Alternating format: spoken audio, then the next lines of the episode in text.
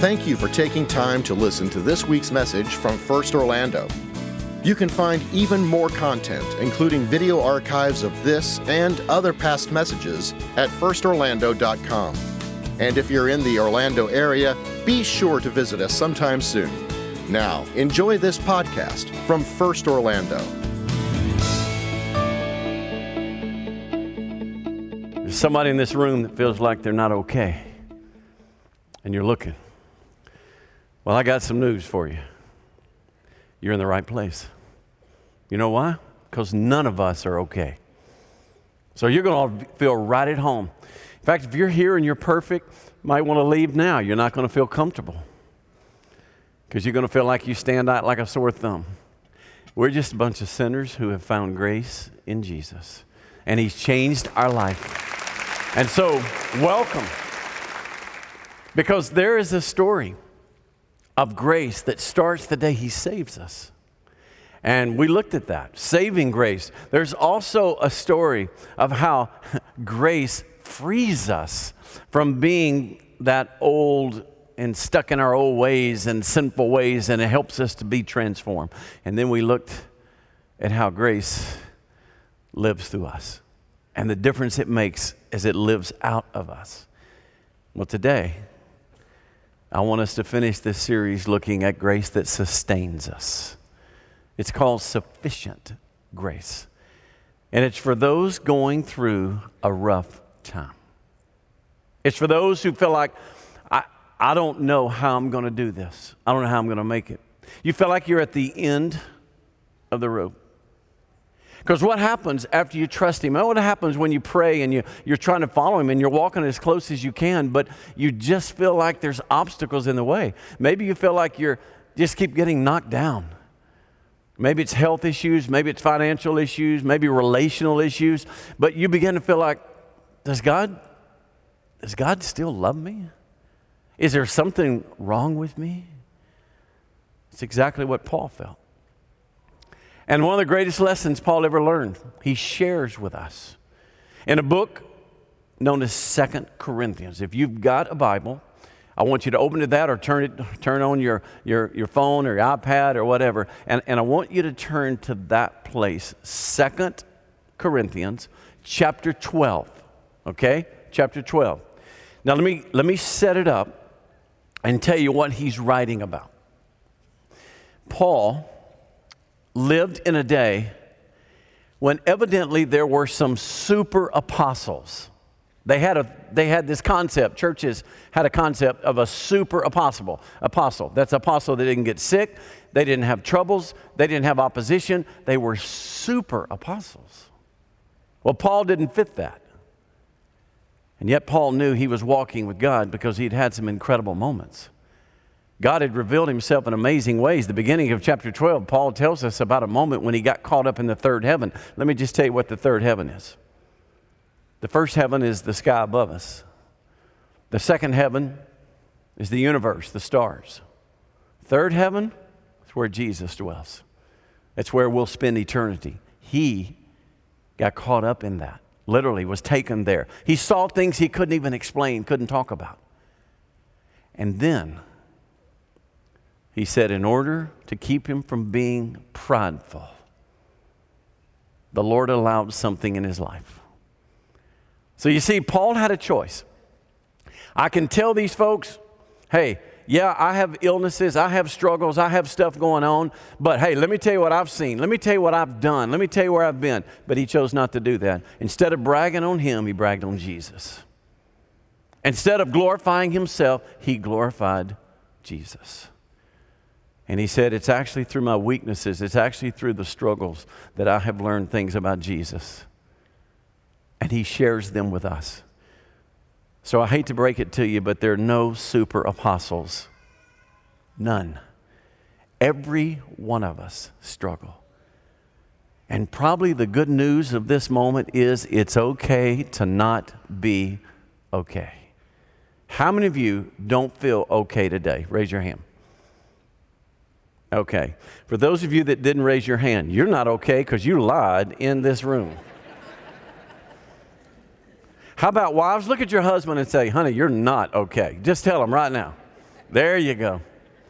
I know some of you personally. You want me to call you out and tell you you're not okay? Truth is, none of us are. But that's the beauty of what Paul said. No, I'm not okay. But there's something I learned in that place. So I'm going to read with you, starting in verse 7. Second Corinthians. Again, if you've got your uh, you got a Bible on on or open. So to keep me from becoming conceited because of the surpassing greatness of the revelations, a thorn was given to me in the flesh, a messenger of Satan to harass me, to keep me from becoming conceited. Three times I pleaded with the Lord about this, that it should leave me. But he said to me, My grace is sufficient for you. My power is made perfect in weakness. Therefore, I will boast all the more gladly of my weaknesses, so that the power of Christ may rest upon me. For the sake of Christ, then, I am content with weaknesses, insults, hardships, persecutions, and calamities. For when I am weak, then I am strong. Can we say that together, that last part? For when I am weak, then I am strong. May the Lord bless His word. It's okay to not be okay. We all walk with a limp. Every one of us. We live in a broken world. We are broken people. Some of us have just learned how to hide it. Some of us have learned how to pretend that it's all okay, and it's not okay. And therefore, we may run the risk of the conceit and the pride that Paul's saying that God fought in his life. We may think, hey, I got this. No, we don't. So Paul said, the Lord, and I believe he attributes behind the scenes to God, gave him a thorn in the flesh. Let me tell you why I believe that. Verse 7 A thorn was given to me in the flesh, literally against the flesh. That word given to me is what they call a divine passive, passive voice. It's as if, and it's used other places, God gave me something. Okay? So God allowed something. Could have been allowed something, could have been directly gave him something. You said, but what about this messenger of Satan? Okay? You know, Satan can use gifts that God gave you. I believe that talent sometimes is a gift from God. Well, guess what Satan can do? He can make you think it's all about you. He can use that to haunt you. How about the ability to earn wealth? Man, that's a gift from God, but sometimes Satan can take that and he can destroy you with it.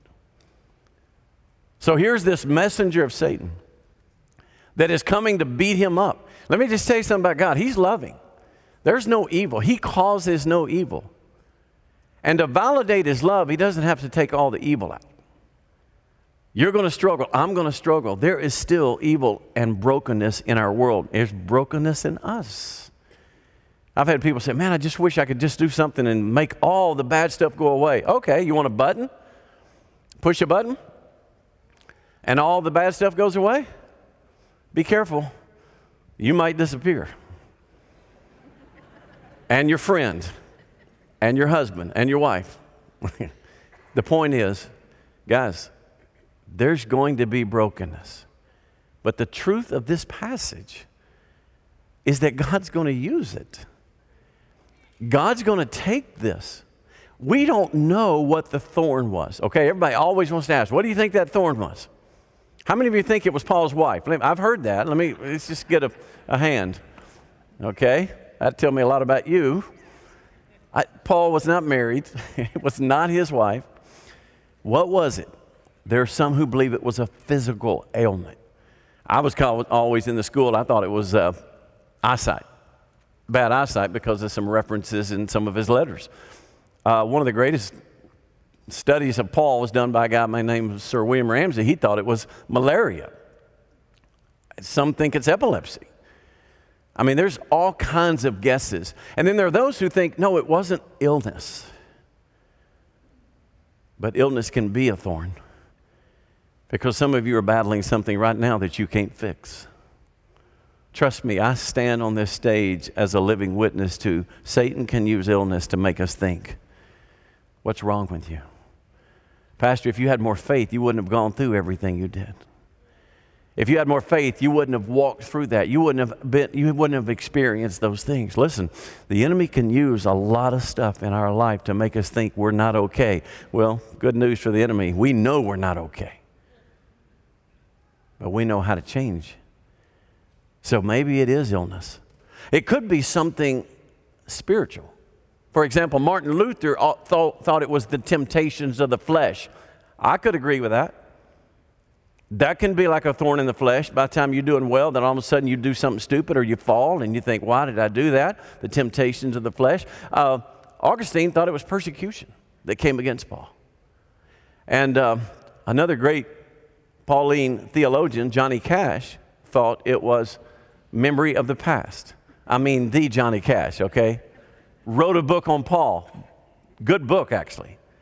He said it was Paul's memory of what he used to be. I can tell you a lot of times, sitting right over here before I get up, Satan has a way of reminding me what I used to be. He's really good at that. So it could have been that. But I think the ambiguity is for a reason. Because we all have a thorn in the flesh, sometimes many, things that we battle against.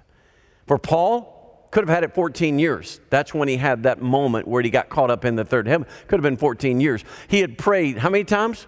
Three times. He'd asked God to remove it three times. And for those of you who believe that God has to do everything we ask unless we don't have enough faith, did Paul not have enough faith? No, he had plenty of faith. Then why didn't God remove it? Well, God didn't remove it because he wanted to use the thorn, not remove the thorn. He wanted to use the thorn. You see, how many times did Jesus ask that the cup be removed from him in the Garden of Gethsemane? Remember when he prayed just night before he was crucified? He prayed, he asked the Lord, and three times he asked God to remove the cup. And guess what? God did not remove the cup. That cup saved us. That cup was judgment against sin. And because God didn't remove it, we now can be saved. So there are things that God is not going to remove. There are things in your life right now. He's not going to remove. Why? Because He wants to use them. There's a friend who's here today, and he made a statement one day, and I wrote it down. It's just one of those statements that stayed with me. Some people pray for relief, but what they really need is revelation. In other words, you need to see what God is doing there. Warren Wiersbe said it this way When you and I hurt deeply, what we really need is not an explanation from God, but a revelation of God. We need to see our, how great our God is. And sometimes it's only in that brokenness that you can really see how great He is. So, guess what? It's okay to not be okay. Because there's some lessons we learn in fact, the things that Paul was going through, the very things that he boasts in, his weaknesses, are the very things those people were using against him. That's how God works, though. Takes what the enemy is using against us, turns it into something amazing. Lessons to be learned. Let me give you three of them. When you're not okay, when you are not okay, you realize you need Jesus. When you're not okay, you realize you need Jesus. Paul calls himself the chief of sinners. He was not okay. He knew he wasn't okay. But yet there's a lie out there that says, and how many of you have heard it? You can lift your hand if you've heard this.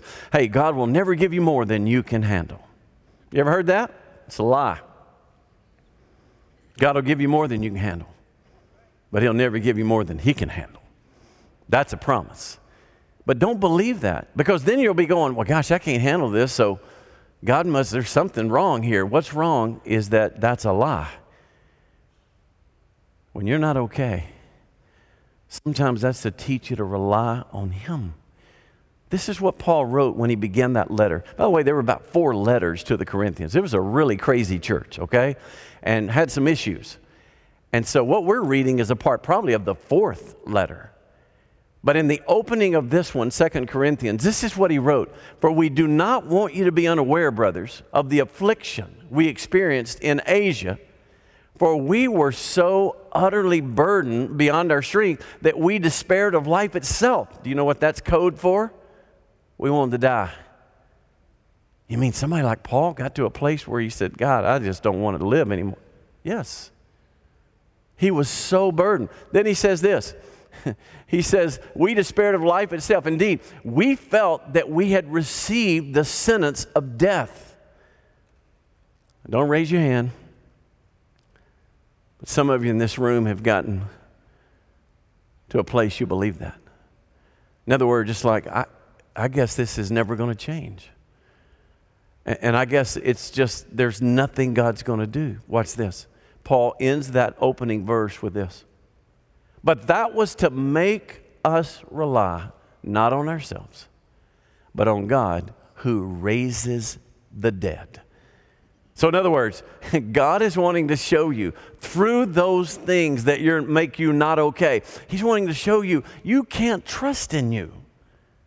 Instead, you can trust one who, by the way, raises from the dead. Can we give Him praise for that? He raises from the dead. So, there's nothing too difficult. Now, when you start raising from the dead, you can trust you. But until you do, Put your faith in the only one who ever has raised someone from the dead. And so Paul said, Man, I, I, these things are helping me learn. I, I need Jesus. The second thing, when, you're, when we're not okay, we glory in Jesus, not ourselves. We don't walk around strutting. You know anybody that can strut sitting down? Preachers are good at that. I mean, we walk around sometimes and, and, and we give the impression we got it all together. Oh, we got it all together. If y'all want to really get to heaven, just follow us. Paul said, No way. I will never glory in me. In fact, Paul said there's one thing he'll glory in. He'll glory in his weakness, but he'll glory in the cross of Jesus Christ. Galatians 6:14 he said, "Man, I better boast only in the cross, not in anything else." What does that mean? Practically it means this the thing that you celebrate most, the thing you talk about most, the thing that you put your hope and trust in is what Jesus did for you on the cross, not what you are doing. Did you know the most vulnerable moment for Jesus? Literally, the most vulnerable moment, the, the weakest moment. If you had to pick a weak moment, if there was one for Jesus, you know what I think it was? The cross. Because there he's hanging on a cross He's got criminals laughing at him, one on either side, but he's got them walking around making fun of him. And he looks to us helpless. But yet, it's in the cross. Paul gloried. It's the cross that John, the Gospel of John, talks about the moment of glorification. What was it? The cross. Our goal is to never show the world how strong we are, it's to show the world how great Jesus is. We don't glory in us, we glory in Him. And the third one, when we're not okay, it's only then we can learn that His grace is sufficient. When we're not okay, that's when we see the sufficiency of His grace. The whole idea he sums it up in verse 9 My grace is sufficient for you, for my power is made perfect in weakness.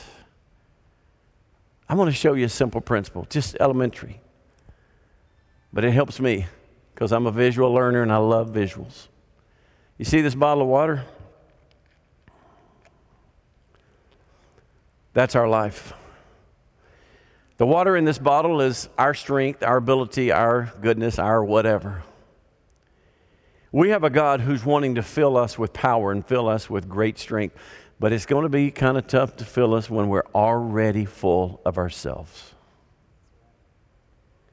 So, you know what happens sometimes? He allows those things in our life so that we empty ourselves. You remember John the Baptist when he saw Jesus? He looked at him and said, He must increase, I must decrease. What was he saying? I need to pour John the Baptist out and let Jesus fill John the Baptist. I'm convinced God allows us to go through brokenness to just help us empty us of us so that we're not always trusting us. Because that's when you're going to see the sufficiency of His grace. Someone said it this way you'll never know Jesus is all you need until Jesus is all you got. And so when you're walking through it, in fact, I have this, I have this theory. I believe in a thing called dying grace. Now, let me tell you what I think it means. Dying grace is that moment when you are with somebody and they're dying. They're not going to survive, but they just live with courage. And you're amazed. I've seen it. I mean, I've stood by the bedside until their dying breath, and I've just been in awe of how they lived and faced death the way they did. And I'll tell you what I really believe about it. You know how you get dying grace? You die to self. When you are facing death, you're at the end of your rope. Doctors have done what they can. You've done what you can. You got nothing left. And that's when the bottle's empty. And that's when the power of God can pour into you. My point is why do we have to wait till then to be taught that? Man, we're all strong and we're all courageous. We can do it. And then all of a sudden we face something like death and we face something like cancer. We don't know what to do. And I just think the lesson that Paul is trying to teach us is it's when you're weak that he is strong. It's when we're weak, when we're empty, that's when the power of God can come. And his grace is like water, it flows to the lowest part. It goes to the deepest places, the deepest hurt, the deepest pain. So when I say grace, His grace is sufficient, I think it means no matter what you're walking through today, His grace is enough. It is. And I just think for us today, we need to listen to Paul. There are no super apostles. There's none of us in this room, none of us listening by stream. We're not perfect. We all have those struggles. We walk with a limp. But it's okay because it's in that weakness we can be strong. I just think today we need to surrender. I mean, some of us fight and we try to pretend everything's okay. We try to figure out a way to solve the problem. And, and so we're working and, and not even realizing that, you know what? His power is a lot greater than ours. He raised us from the dead. We just need to lean into Him. And I want us today to have a time to just do that. Doesn't matter what it is you're walking through. It could be health issues, it could be financial issues, could be relational issues. I want you to have an opportunity if you'd like to come and kneel here. Maybe you know a family. You, maybe you were there and you watched as Haley went through that. It'd be a great time to pray for Haley and the kids. Or you know somebody else that's going through it, pray for them. Pray that they will learn it's okay to not be okay. Because when you're not okay, He is awesome. Would you bow with me as our heads are bowed? I think the first step is to recognize we need Jesus. So, for those of you watching, if you've never taken that step, those of you in the room, you have never taken that step, that's the first step because that means I can't fix myself. I need you, Jesus. And the Bible says, whoever calls on the name of the Lord, they shall be saved. You can call on him, you can ask him, and just say, Jesus, I, I can't do this. I need you. And I want you to invite him not just in for a moment, I want you to invite him in for your life, for all of eternity. And just say, Lord, it's yours.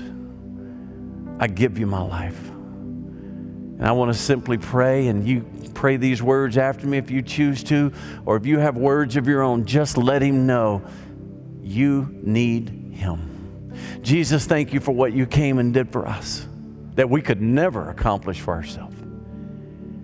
And we recognize today that in our brokenness, in our messed up world and life, We need you. So, Jesus, come. Take our life. Literally, move in. We empty ourselves, Lord. It's you. Fill us with your power, your grace, which is sufficient. In Jesus' name, amen. I believe you called upon him, he heard. He promised that. So as we walk together, let's pray together. Let's spend a moment just simply being honest. So the altar is open, and I want you to take that step and just say, Lord, I'm here to say, I- am not right. I'm not okay. I need you. There is nothing greater than that moment in your life for His weakness to be made strong in you. You will, you will literally sense something's happening and you feel His presence and you feel His strength. So, would you join me? They're just going to play. I want you to, wherever you are, you're welcome to come. You can sit right there and pray. Wherever you are watching this, spend this moment and just say, Lord, I need you. I'm not okay.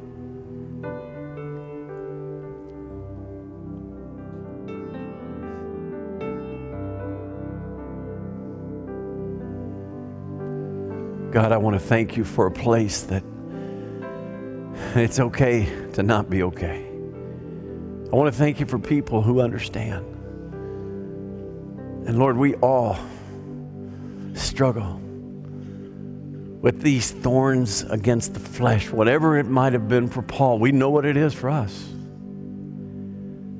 And I thank you that it's through those thorns. We see you. Lord, we, we learn the incredible lesson that it's in our weakness that you're made strong. So, Jesus, we pray, as John the Baptist prayed, we pray, may we decrease and you increase. Fill our life with your power and your presence. And thank you, Lord for this place and for families that we can walk with like the Larsons. Thank you for Haley. Lord, give her and the children your grace that we believe we know it is sufficient. Thank you, Father, for the story of the woman at the well who found you and so, Lord, all of this has been to help us learn. With you, we have everything. Thank you, Jesus. In Jesus' name we pray. Amen. As always, you can continue to pray. You can sit here quietly. You can stay at this altar. Because I know this morning there's so much brokenness in this room with all of us here. And I don't want you to leave until you have seen that hope that Paul brings.